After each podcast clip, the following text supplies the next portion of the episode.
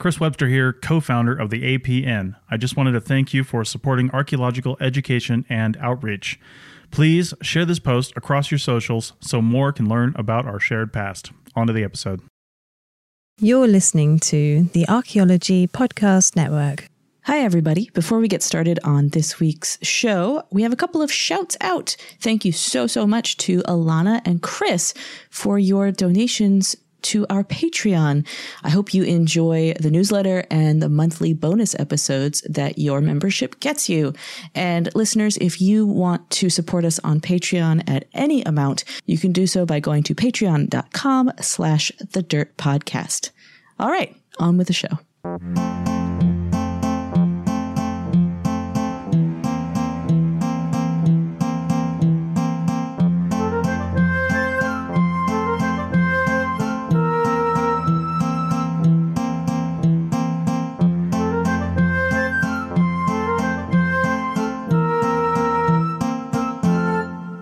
And welcome to The Dirt, a podcast about archaeology, anthropology, and our shared human past. I'm Anna. And I'm Amber.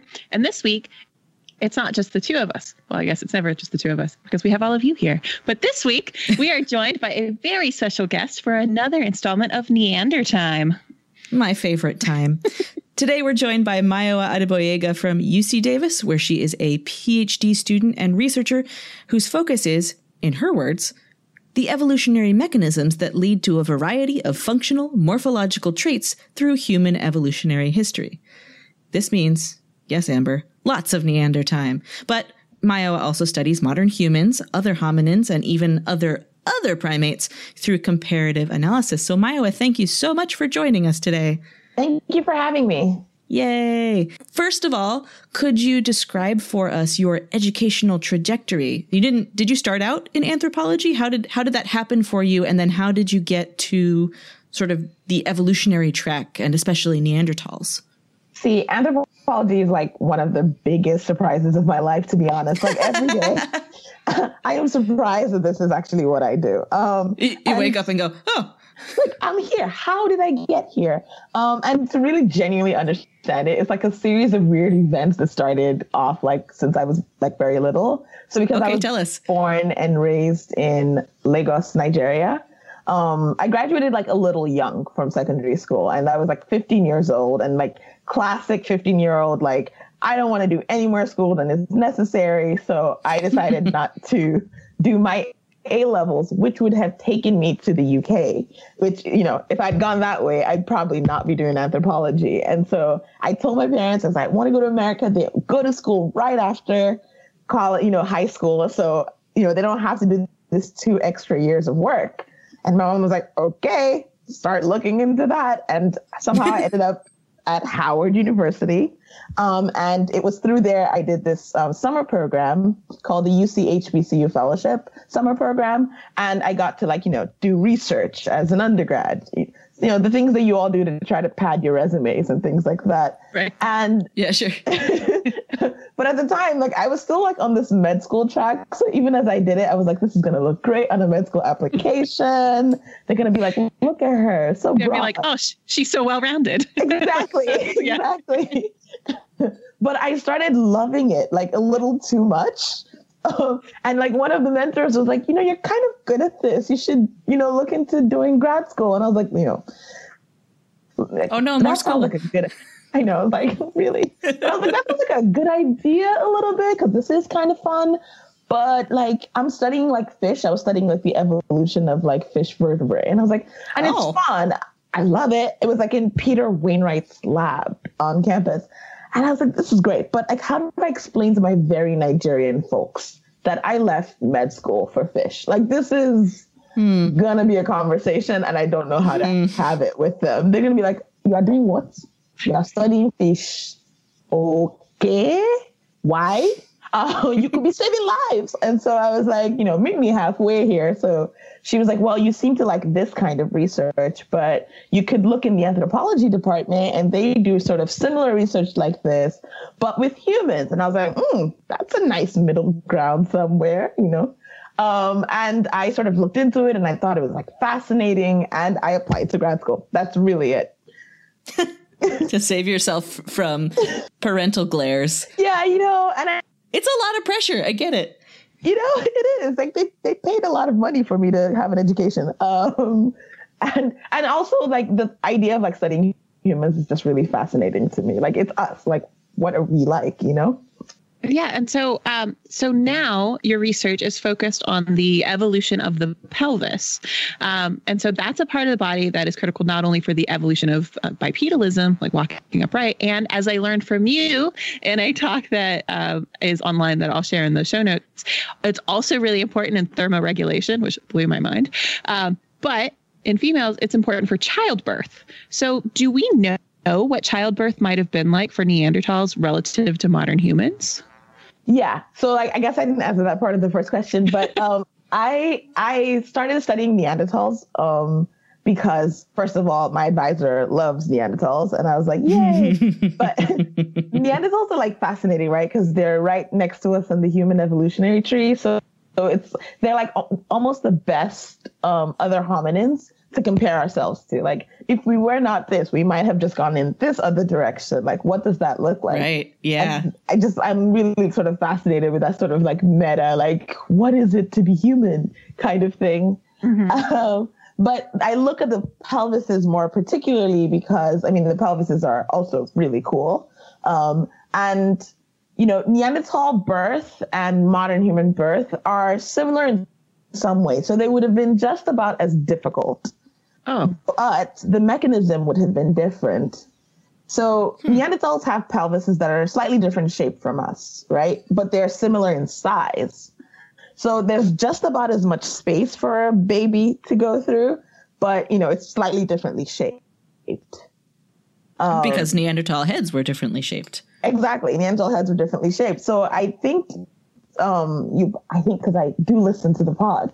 Uh I think Natalie Lat- Laudicina was, you know, on like a while ago talking Yes. about how you screw a baby through um, There are a series of turns. Yes. series of turns.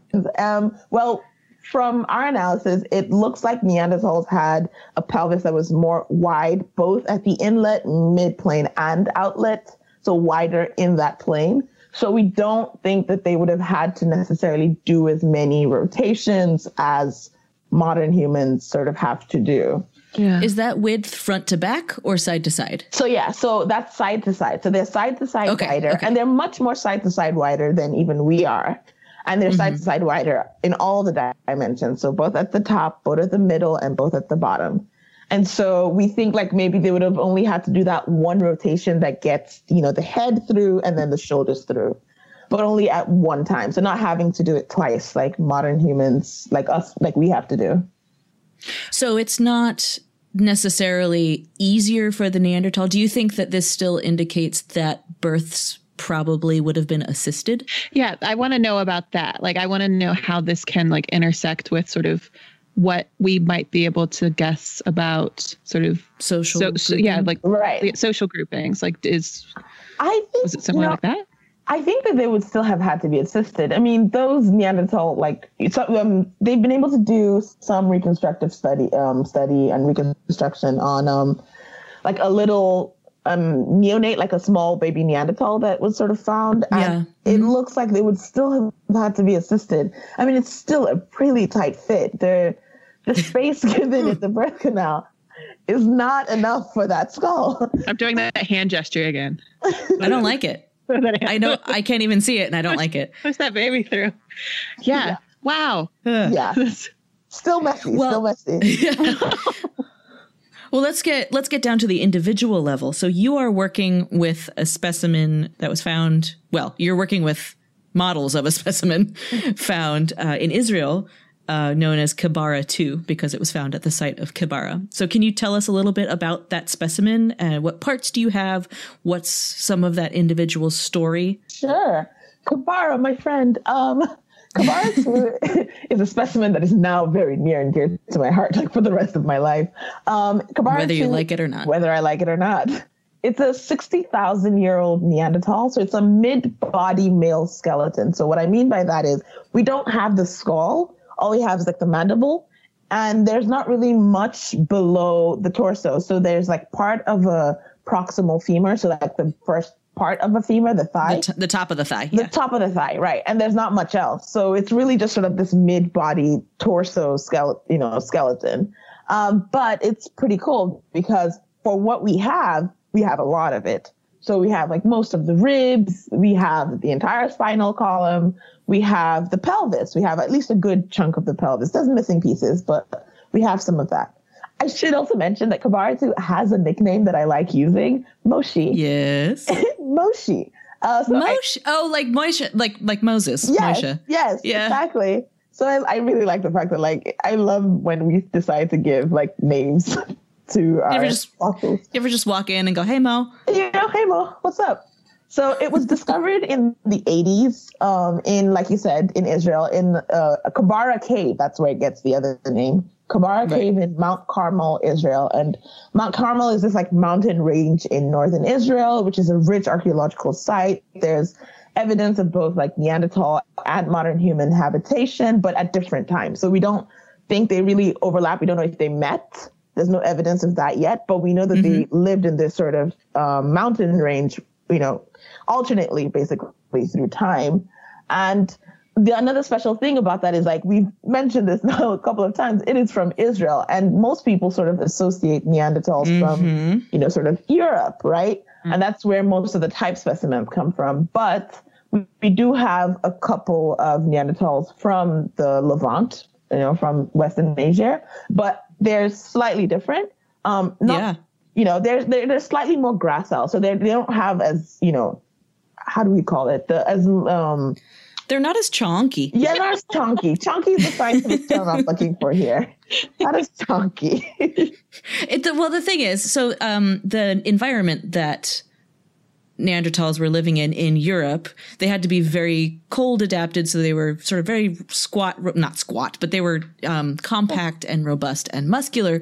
The environment of the Levant is a Mediterranean one that's much more sort of abundant in resources. The climate's more temperate, and so the that those evolutionary traits that have to do with cold adaptation aren't really as present Right. in They're a bit Neanderthal specimens relaxed. that we see from there. Yeah.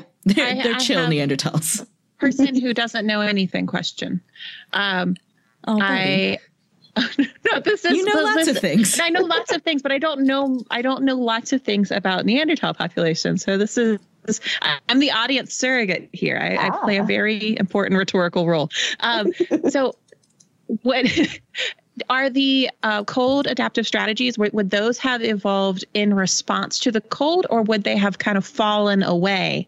Do- Are these just like do they people just like Neanderthals just going in two different directions, or is there sort of one is the baseline and the other is a response? So I think we believe that the Western Asian Neanderthals actually like are like came from the European Neanderthals, so migrated sort of mm-hmm. westward in a sense. Okay. So they already had those features in the sort of ancestral population, and they're just a bit more relaxed since they're not necessarily being selected for in Oh, those okay. other locations. So so other qualities can sort of survive, like Right. and and to a point where they can pass on their their genetic material. Exactly. They're just like getting too cold when they're Right. babies. Okay. okay. Thank you. So, Yeah. um, and um, one of the special thing about Kebara is that because it's like relatively complete, right? Because most fossils you only find bits and pieces. It's been used in a lot of studies about, you know, Neanderthals to try to explain something about Neanderthals. It's used in studies about childbirth, even though I should mention it is a male. It is used in studies about, you know, understanding whether Neanderthals could have had speech or not, because it has a hyoid bone in you know, Hyoid, yeah. um, it's used to study, you know, the vertebral column is complete. So it's used to understand like locomotion and posture. And we have the rib cages so we can think about sizes of like soft tissue and organs like your lungs, you know, how they fit into those rib cages. And Right. so it's been used for a lot of these studies. So it's a pretty important specimen. Is that a good thing, do you think? Because when you use a single individual to explain all of these things, you have to think about how representative of the whole population is this individual. And Right. like, I'm not against the idea of learning lots and lots about Neanderthals, but what I hesitate at is doing that with a single, you know, that's like choosing a single well known human being let's Uh, yeah. just say like Keanu Reeves, to answer questions about all of human physiology and childbirth. Right. And frankly, I'm not sure his pelvis can handle it. you're right. Doing the motion. this is like a Keanu Reeves to understand childbirth situation. I mean, there are a there are a few other Neanderthals out there that are used for, you know, additionally. But the thing about fossils, as you all know, or at least both of you know, you know, they're pretty rare, and so it's Yes. I think of it as, you know, we're using them to understand as much as we can, like pending further investigation. Um, you know, well pending- answered. pending other information, this is what we can at least surmise about them. And that's at least how I think about my research with Kebara. Cool. Yeah. Um, so let's talk about your research specifically, because, you know, in sort of my great wisdom that I have from watching one talk that you've given, um, like you see sort of like what do you actually use because i still imagine you just sort of like standing in front of this like glass wall that's like screens and like swiping things with your hands and being like enhance and, and Zoom, just sort of enhance, enlarge. and like spinning them with your fingers. Like, so what do you do? How do you do this? Because we've got, you know, one this this one guy, we got Moshe hanging out Yeah. as a fossil. And and how how have you been able to kind of engage with this one specimen to do Ah. such great work?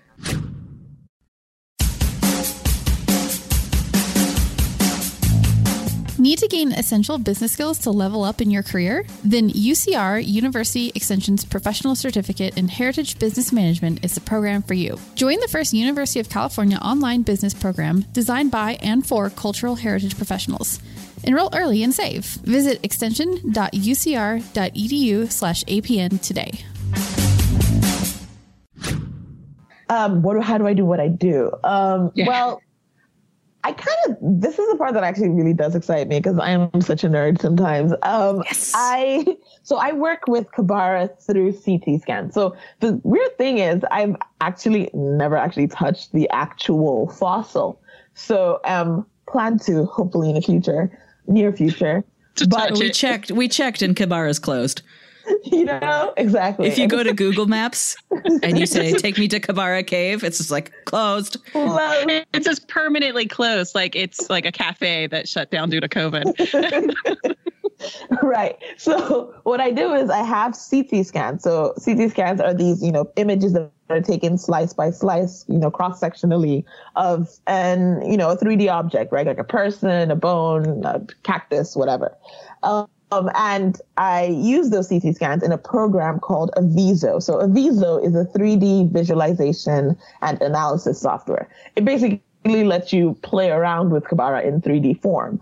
Um, it even lets you do this cool thing where you can um, actually kind of put on those like red and blue 3D glasses and sort of see it emerge from your screen. Ah, it like it, it like comes at you like a T-Rex. Yeah, basically. So it's kind of fun. There's a little bit of like spinning, you know, so you're not quite wrong.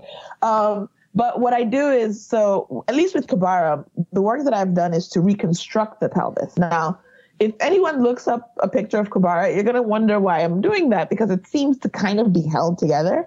So Kebara is in fragments.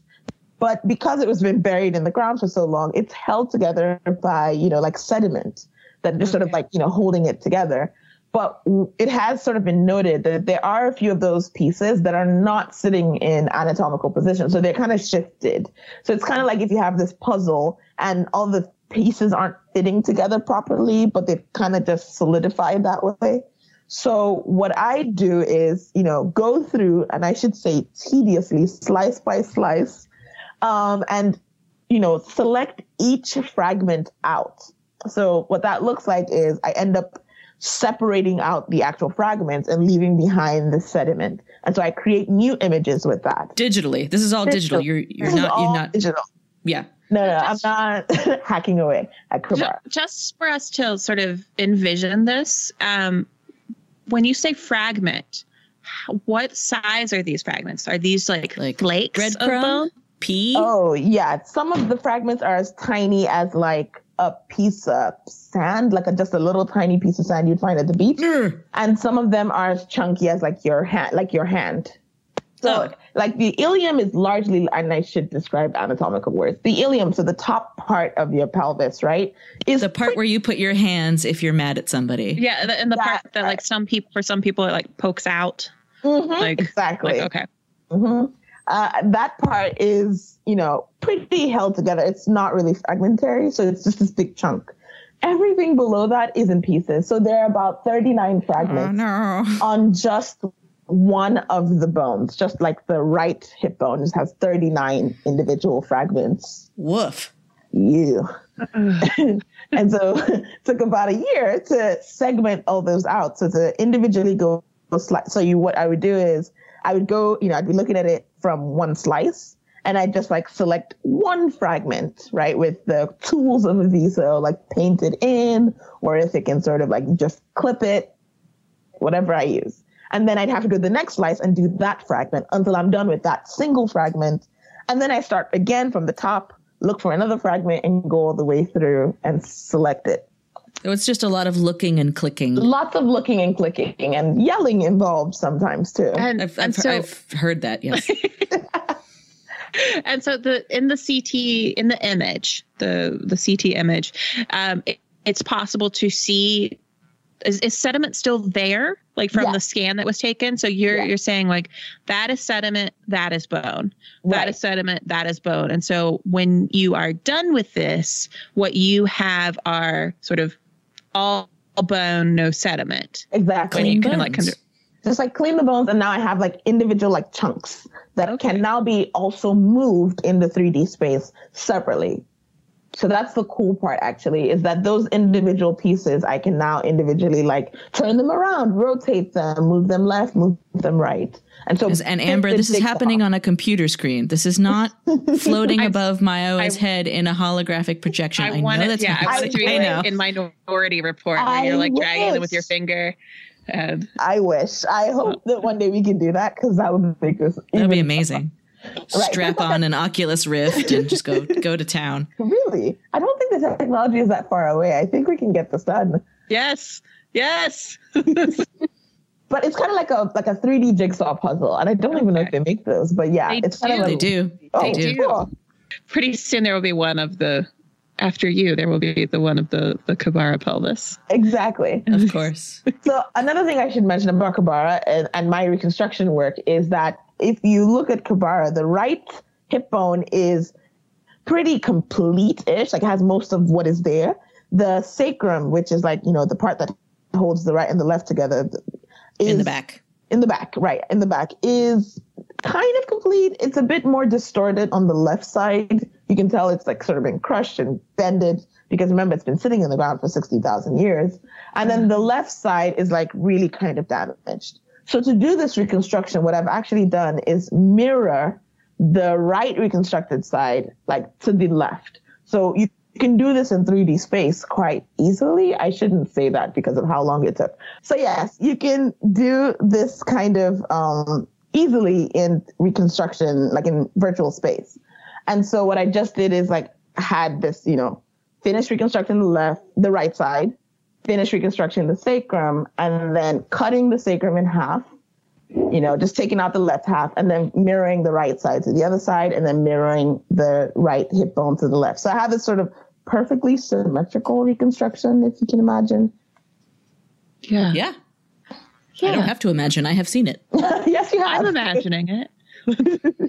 Thanks. Yeah. Oh, that's very cool. So it's it's amazing, like how much, like it. I know that this happens, and I know that this is part of research, but like I really think like it cannot be understated that you have done all of this work, having never touched the fossil that you study right. and and then also you you mentioned this in in your talk that you know this is something that can be um but it's been it's been 3d printed right. like and so that's something that other people who want to study the uh, the this specimen or the neanderthal like pelvis they could in, in theory i don't know if, if anyone's done this but like they can sort of get that file and 3d print it themselves exactly. and it like really like opens up what would be just like if you can get to Leipzig Mm-hmm. and like get permission and sort of everything goes into place then maybe you'll get to study it like now this like opens it up to people who are you know strapped for money strapped Yeah. for connections like Access, strapped yeah. yeah that this is something that that makes um, this kind of research so much more accessible so i just wanted to Open make sure pelvis. I ah, I'm doing the motion. Um, but I just I want to make sure that like our listeners, like it's not lost on our listeners that like this is like incredible and this is a huge um if nothing else, this is a great sort of proof of concept of democratizing research and making research and doing research more accessible to people. Right. So So like not only is it cool, but also it's really, really important. See, thanks. Um, um, the paper is in review right now, so it's really cool. Oh. We will. We have attached all the, you know, the reconstruction and all the files with it, so that people can again have access to it and you know print it out in their with their own 3D printers if they have access to one, and that really allows that information to be available and accessible to a lot more people. So that's Yeah, the 3D printer has really been kind of a boon for for archaeologists in a lot of ways. yeah. It's not perfect, but But you know, yeah, it's, it's very cool. yeah. Um, well, let's kind of scoot over to a slightly different line of questioning. So, um, as you mentioned up top, um, you are originally from Nigeria, and I imagine that you must have noticed that at least in American universities, Black researchers are in a significant minority in archaeology in general, but also in paleo paleoanthropology. So, can you speak to that a little bit? Yeah. Um, I think it's like impossible to sort of understand why that is without sort of looking at sort of racism in institutions of higher learning and in general and in anthropology specifically. So to a lot of, I guess, black indigenous people of color, like the racist effects that anthropology had are still very real and present. If we are to be honest, biological anthropology kind of codified like race and legitimized racism. And so to a lot of people, there's a bit of a resistance in wanting to have sort of anything to do with it. Hmm. Now, you know, we can say that like we've changed the way obviously we study race, we've changed the way we study people. And I don't really know any anthropologists that, that still believe in any of those like previous theories. But you know, the effects are still there. And I think it's important to understand that in the way we sort of engage with at least students at the undergrad level and how they perceive the field and the public in general. Um, I also think that we've not done a lot of like good PR. I think we're very terrible at doing our own PR and we haven't done a lot to change people's perceptives, you know, perspectives in the public. You know, like a lot of the things people still think of as anthropologists is that image of this sort of man from like maybe the 1800s, like digging with like one pickaxe and then finding something and eureka, like his name is now on the wall. We, you know, we don't really talk about or we don't really present anthropologists in the way we do it now, the kind of diversity of study and the diversity of people that are involved with it now, which I think would actually interest people a lot more. Um, I'd also say that like there is a lot of work that is done by Black anthropologists and other anthropologists of color to sort of, you know, to recruit and to sort of bring more Black anthropologists into the field. And I don't think that work is compensated or valued as much. So, you know, there's a lot of us who do a lot of service, we do a lot of outreach, and it's not really valued. So when I one way I can think of that is when you're thinking about going up for tenure, you know, at a university, like outreach isn't something that is like this, you know, one of the pillars that they look at. Even though I think it's really, really important, right? It's important that we don't just keep our work in the ivory tower, so to speak that that work goes out to the people because what's the point of finding out something and then keeping it to like the you know the couple hundred people that can sort of sit down and read a scientific paper? I mean most people are not doing that right? But a lot of what we do affects how human beings see themselves right? Like if we talk about the differences and the similarities between people it can affect how we see ourselves which right now is a very important concept that you know we're all grappling with And I mm-hmm. think we have this responsibility because of the kind of work we do, but we don't always see ourselves in that public space. And I think for too long, anthropologists have seen themselves, you know, as these sort of, and not just anthropologists, I should say, like most scientists have seen themselves in this very, you know, on a, you know, hidden behind a wall, doing sort of research in their lab and then publishing and then going home and, you know, patting themselves on the back. Yeah. Okay. Yeah. Thank you. In especially in light of the the the like ongoing kind of phenomenon that's happening on Twitter of of capturing the black in the ivory stories Mhm. and sort of this this sort of kind of push into the forefront and then kind of in front of like predominantly white colleagues' eyes. Um, and so sort of capturing the experience or the ch- challenges or sort of the inherent challenges that you just spoke to and sort of historical like historically like kind of codified issues of of anthropologies.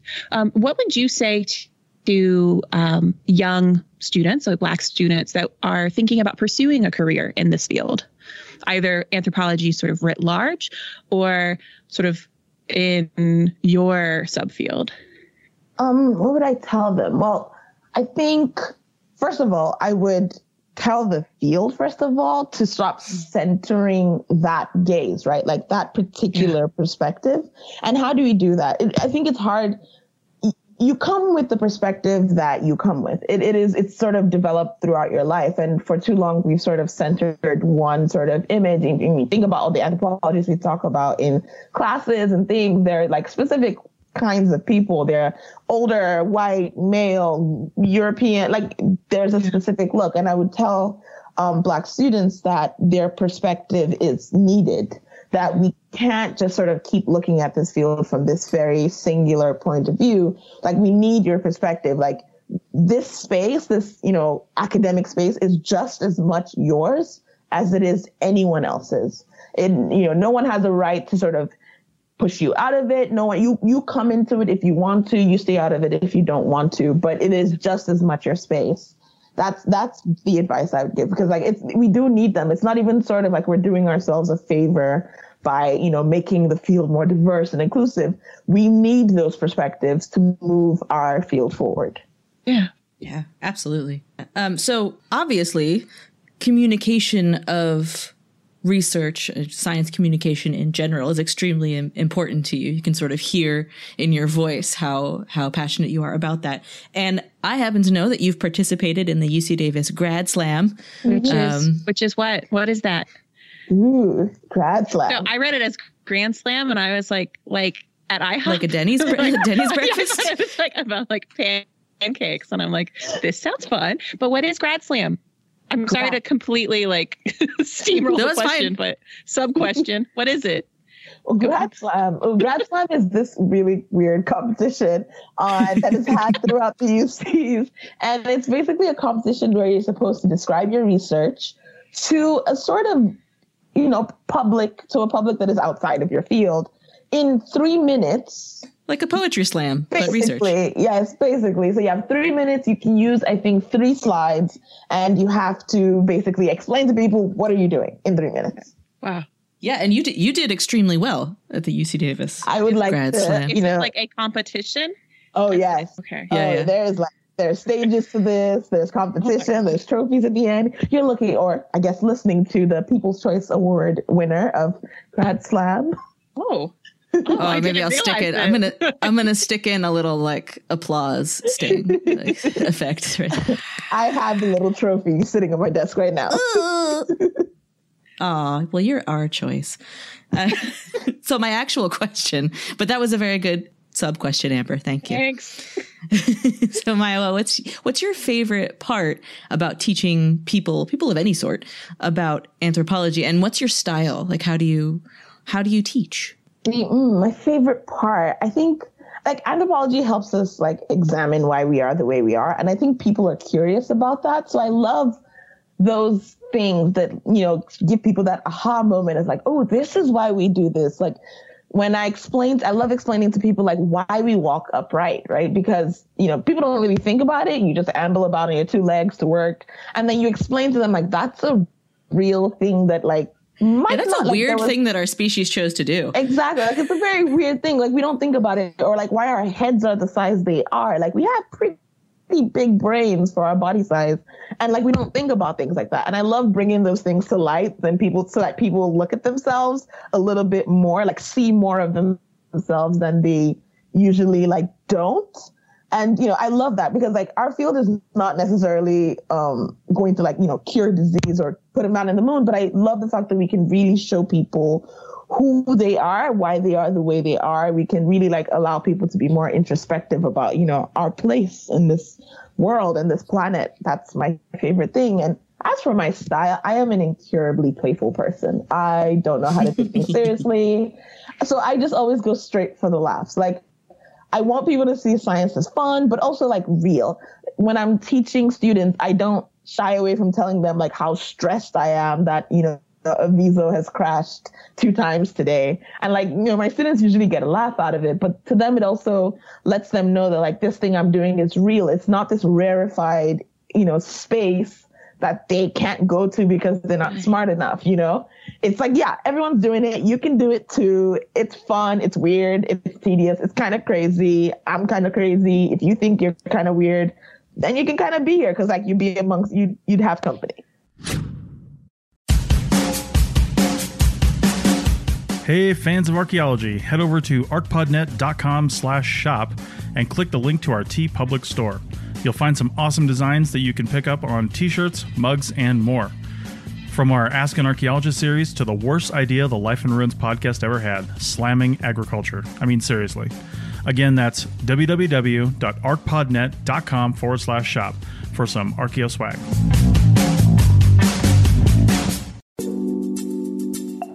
Chris Webster here to tell you about one of our affiliates, Timeular.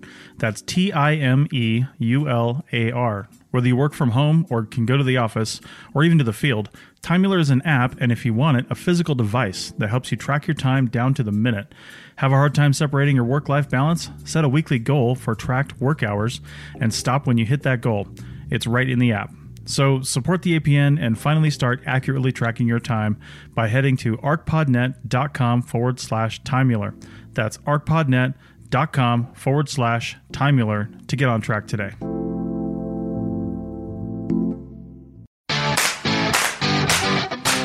Hey, archaeology fans, Chris Webster here. That last ad and this one were just heard by over 4,000 fans of archaeology and history. Do you have something you'd like to sell them? From job postings to products and services, podcast advertising works. Through our unique hosting service, we can play your ad for a short window of time so your customers aren't hearing something that's old two years from now. We can also make your advertising budget go further because we charge by the download, not by the episode. So if you want 10,000 people to hear your ad, that's what you're going to get. Our system allows us to target countries and zip codes so you get exactly the audience you desire. If you'd like to hear more, contact our advertising manager, Madison, at advertising at archaeologypodcastnetwork.com. She's super cool and waiting for your call with a media kit and some sweet, sweet metrics. So that's Madison at advertising at archaeologypodcastnetwork.com. Remember, podcast advertising works because you're listening to this literally right now. And thanks for not skipping. Yeah. That's one uh-huh. of the great things I think about what we I, what we try to do in this podcast at least is just to be human about what people study and just be like, wow, this person does this thing or this person tried to do this thing and it really didn't work, but they tried again. I, I love talking about the parts when it doesn't work. I think we hide that too much in the world. And it's kind of like we give this Instagram filter to everything where it's oh, like, oh, like I did the study, came out with this great result. And like, wow, that person was so brilliant. And we don't talk about like the 10,000 times it did not work before they finally did get it to work and like the amount of like stress and the, you know, the, the funny things that happened along the way. We don't really sort of share those parts. And I, I think it kind of makes people think that they can't do it if they don't think that they're as perfect as the final result. Yeah, no, that's a that's a really good point, and I think that that's something that um, I've seen a little bit of discussion about kind of in the public sphere lately uh, about how uh, people don't have either like a knowledge of or awareness of, or perhaps an appreciation for the fact fact that um, like science and scientific research is kind of clunky. It, it's kind of clunky, and so Yeah. like I've I've seen kind of um, think pieces and articles and stuff around uh, specifically with the um, the like the pandemic and looking at medical research Mm-hmm. and how like the way like the way like news consumers in in America have sort of been trained is to think that like ah research done sort of research released published done. We know a thing let's move forward. But it's actually much more fluid much more clunky and it's and it's it's a process. It's not it's not something that just happens.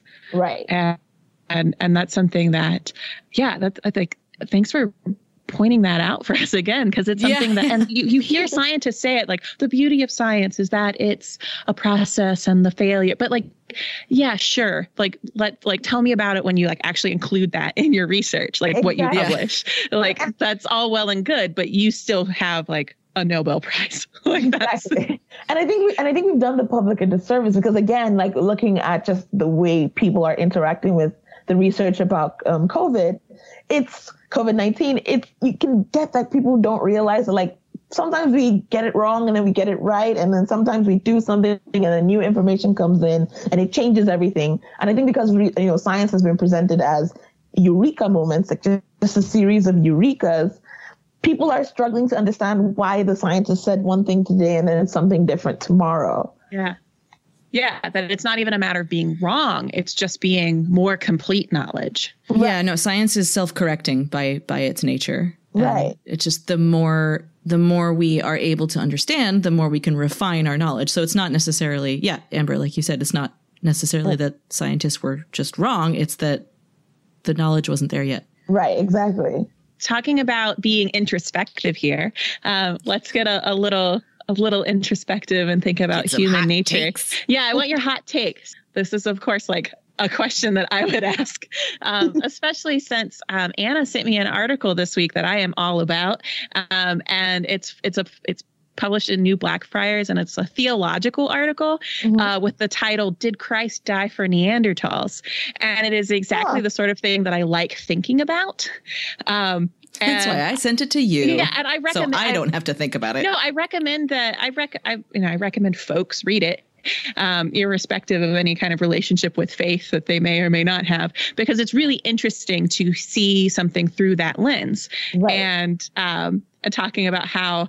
Um, implying that quote when the word became flesh the word became partly neanderthal end quote Right. so Right. that's something that I it's really interesting to me. And so for to you, were Neanderthals human? Ooh. I I love that and I want to read that article. I'm gonna read Yeah. it because Yes. I should mention I am the daughter of two like a pastor and a deaconess, I should Oh. say. Yeah. Oh, that's actually a fascinating read that my parents will love. Um, I I think Neanderthals are human. I think I, don't even sort of I think I, Neanderthals are human. Uh, to me, they're human. They're human. They're human. Um, and like that's beyond like the biological species concept. The whole like you know we can interbreed with them and that thus like they're human.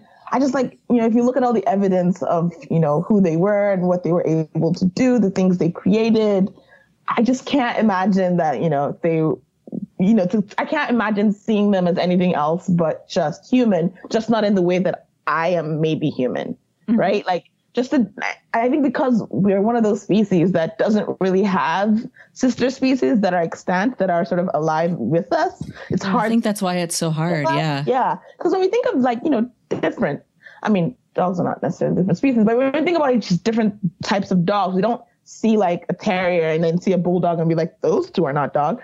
We just sort of uh, associate them like, yeah, dog, dog, different, but dog. Um, so we even do that with like to continue the dog metaphor. We do that with like dogs and foxes and you know like, Exactly, like all the cute animal videos on YouTube. it's like oh, oh look at this fox, it's getting Yeah. tummy rubs, like that sort of. Yeah, so I think Neanderthals were. I think if they were, if they had managed to survive till this present day, they would be human, and we would have maybe built a different society. But it would be a society that maybe included all of us. You know? Yeah.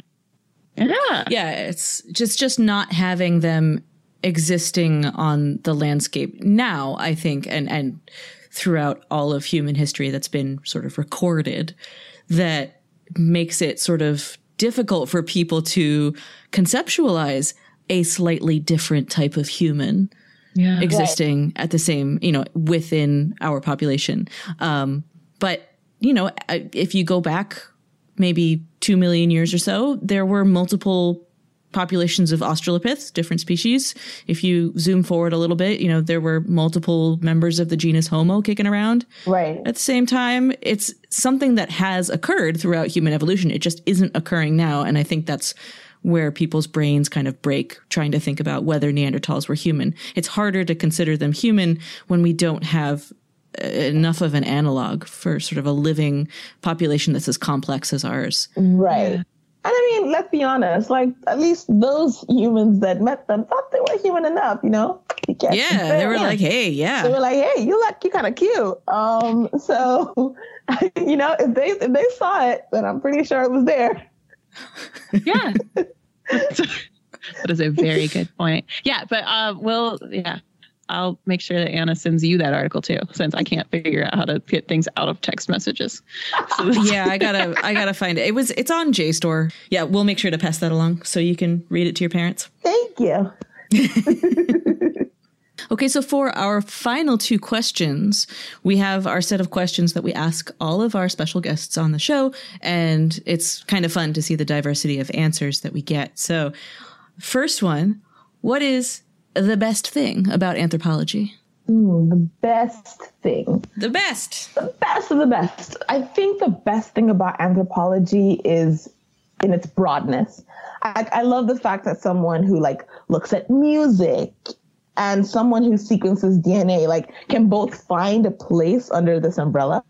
I like the fact that like um, you can really be studying, you can be interested in anything and find a way to connect it to anthropology and find a place like, like inside of anthropology. And I love that. I I think like it means that we do some really cool research. I think it means that we can see the world in such a different way as anthropologists because even though I'm a biological anthropologist, like when I think about, you know, the bones, I'm thinking about how it affected like their society, right? I'm thinking about how it affected the structure of their community. I'm thinking about, you know, did this mean that they cared for each other? Did this mean, like we asked, like we talked about earlier, like did they have help with childbirth, right? Those are the kinds of questions I get to sort of look at. And I love the fact that I can be interested in one thing, but have this sort of, you know, in to the other parts of humanity. Yeah. Awesome. Yeah. So that's, but yeah, that is that's sort of that's one of my favorite things about it. It's just that it's it's hard to find something that doesn't connect to anthropology. Right. Yeah. Um, and then our last question. Um, so, if you could be a fly on the wall for any moment in human history, human evolutionary history, or the history of anthropology as a di- discipline, what would you choose?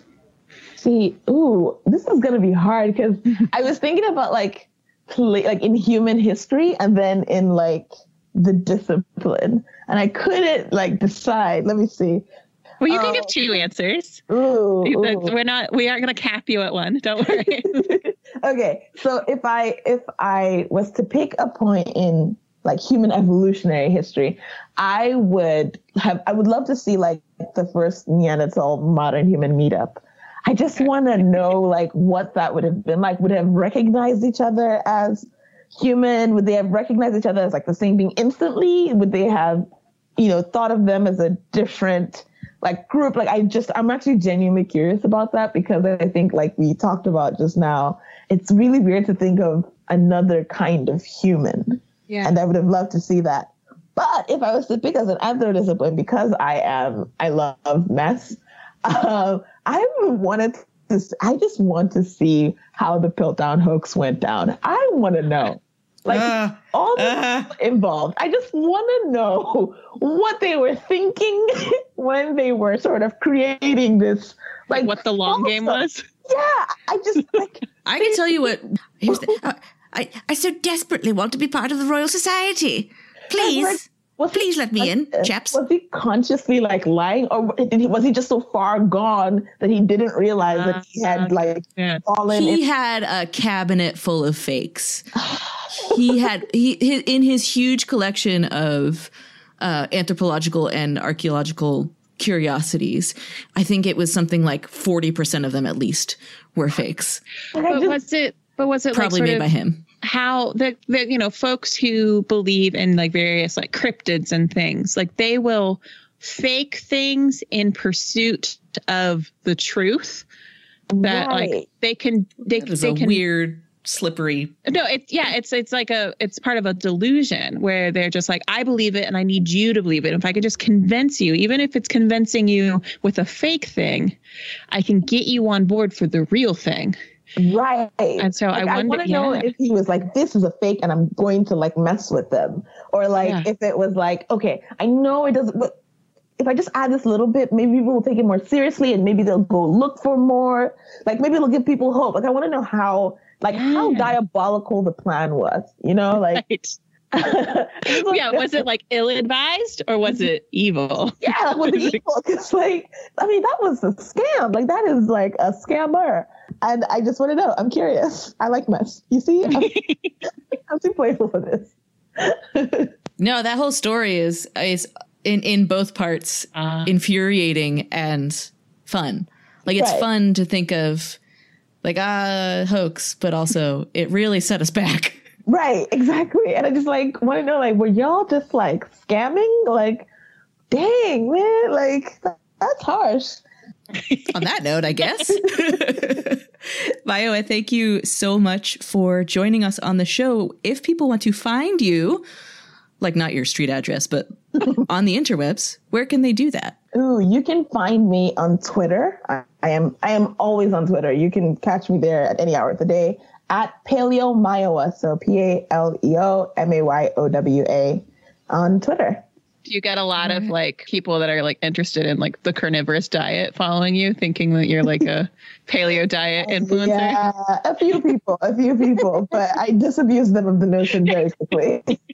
Where are all your photos of steak? Uh, sorry.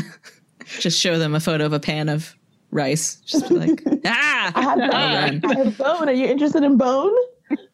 as yeah as long as you can make some broth out of it Listen. uh, Neanderthal broth. Ew. Yeah. that's gross anna but thank Not you so much Mayowa. this has been so fun you. This has been fun for me too. Thank you so much.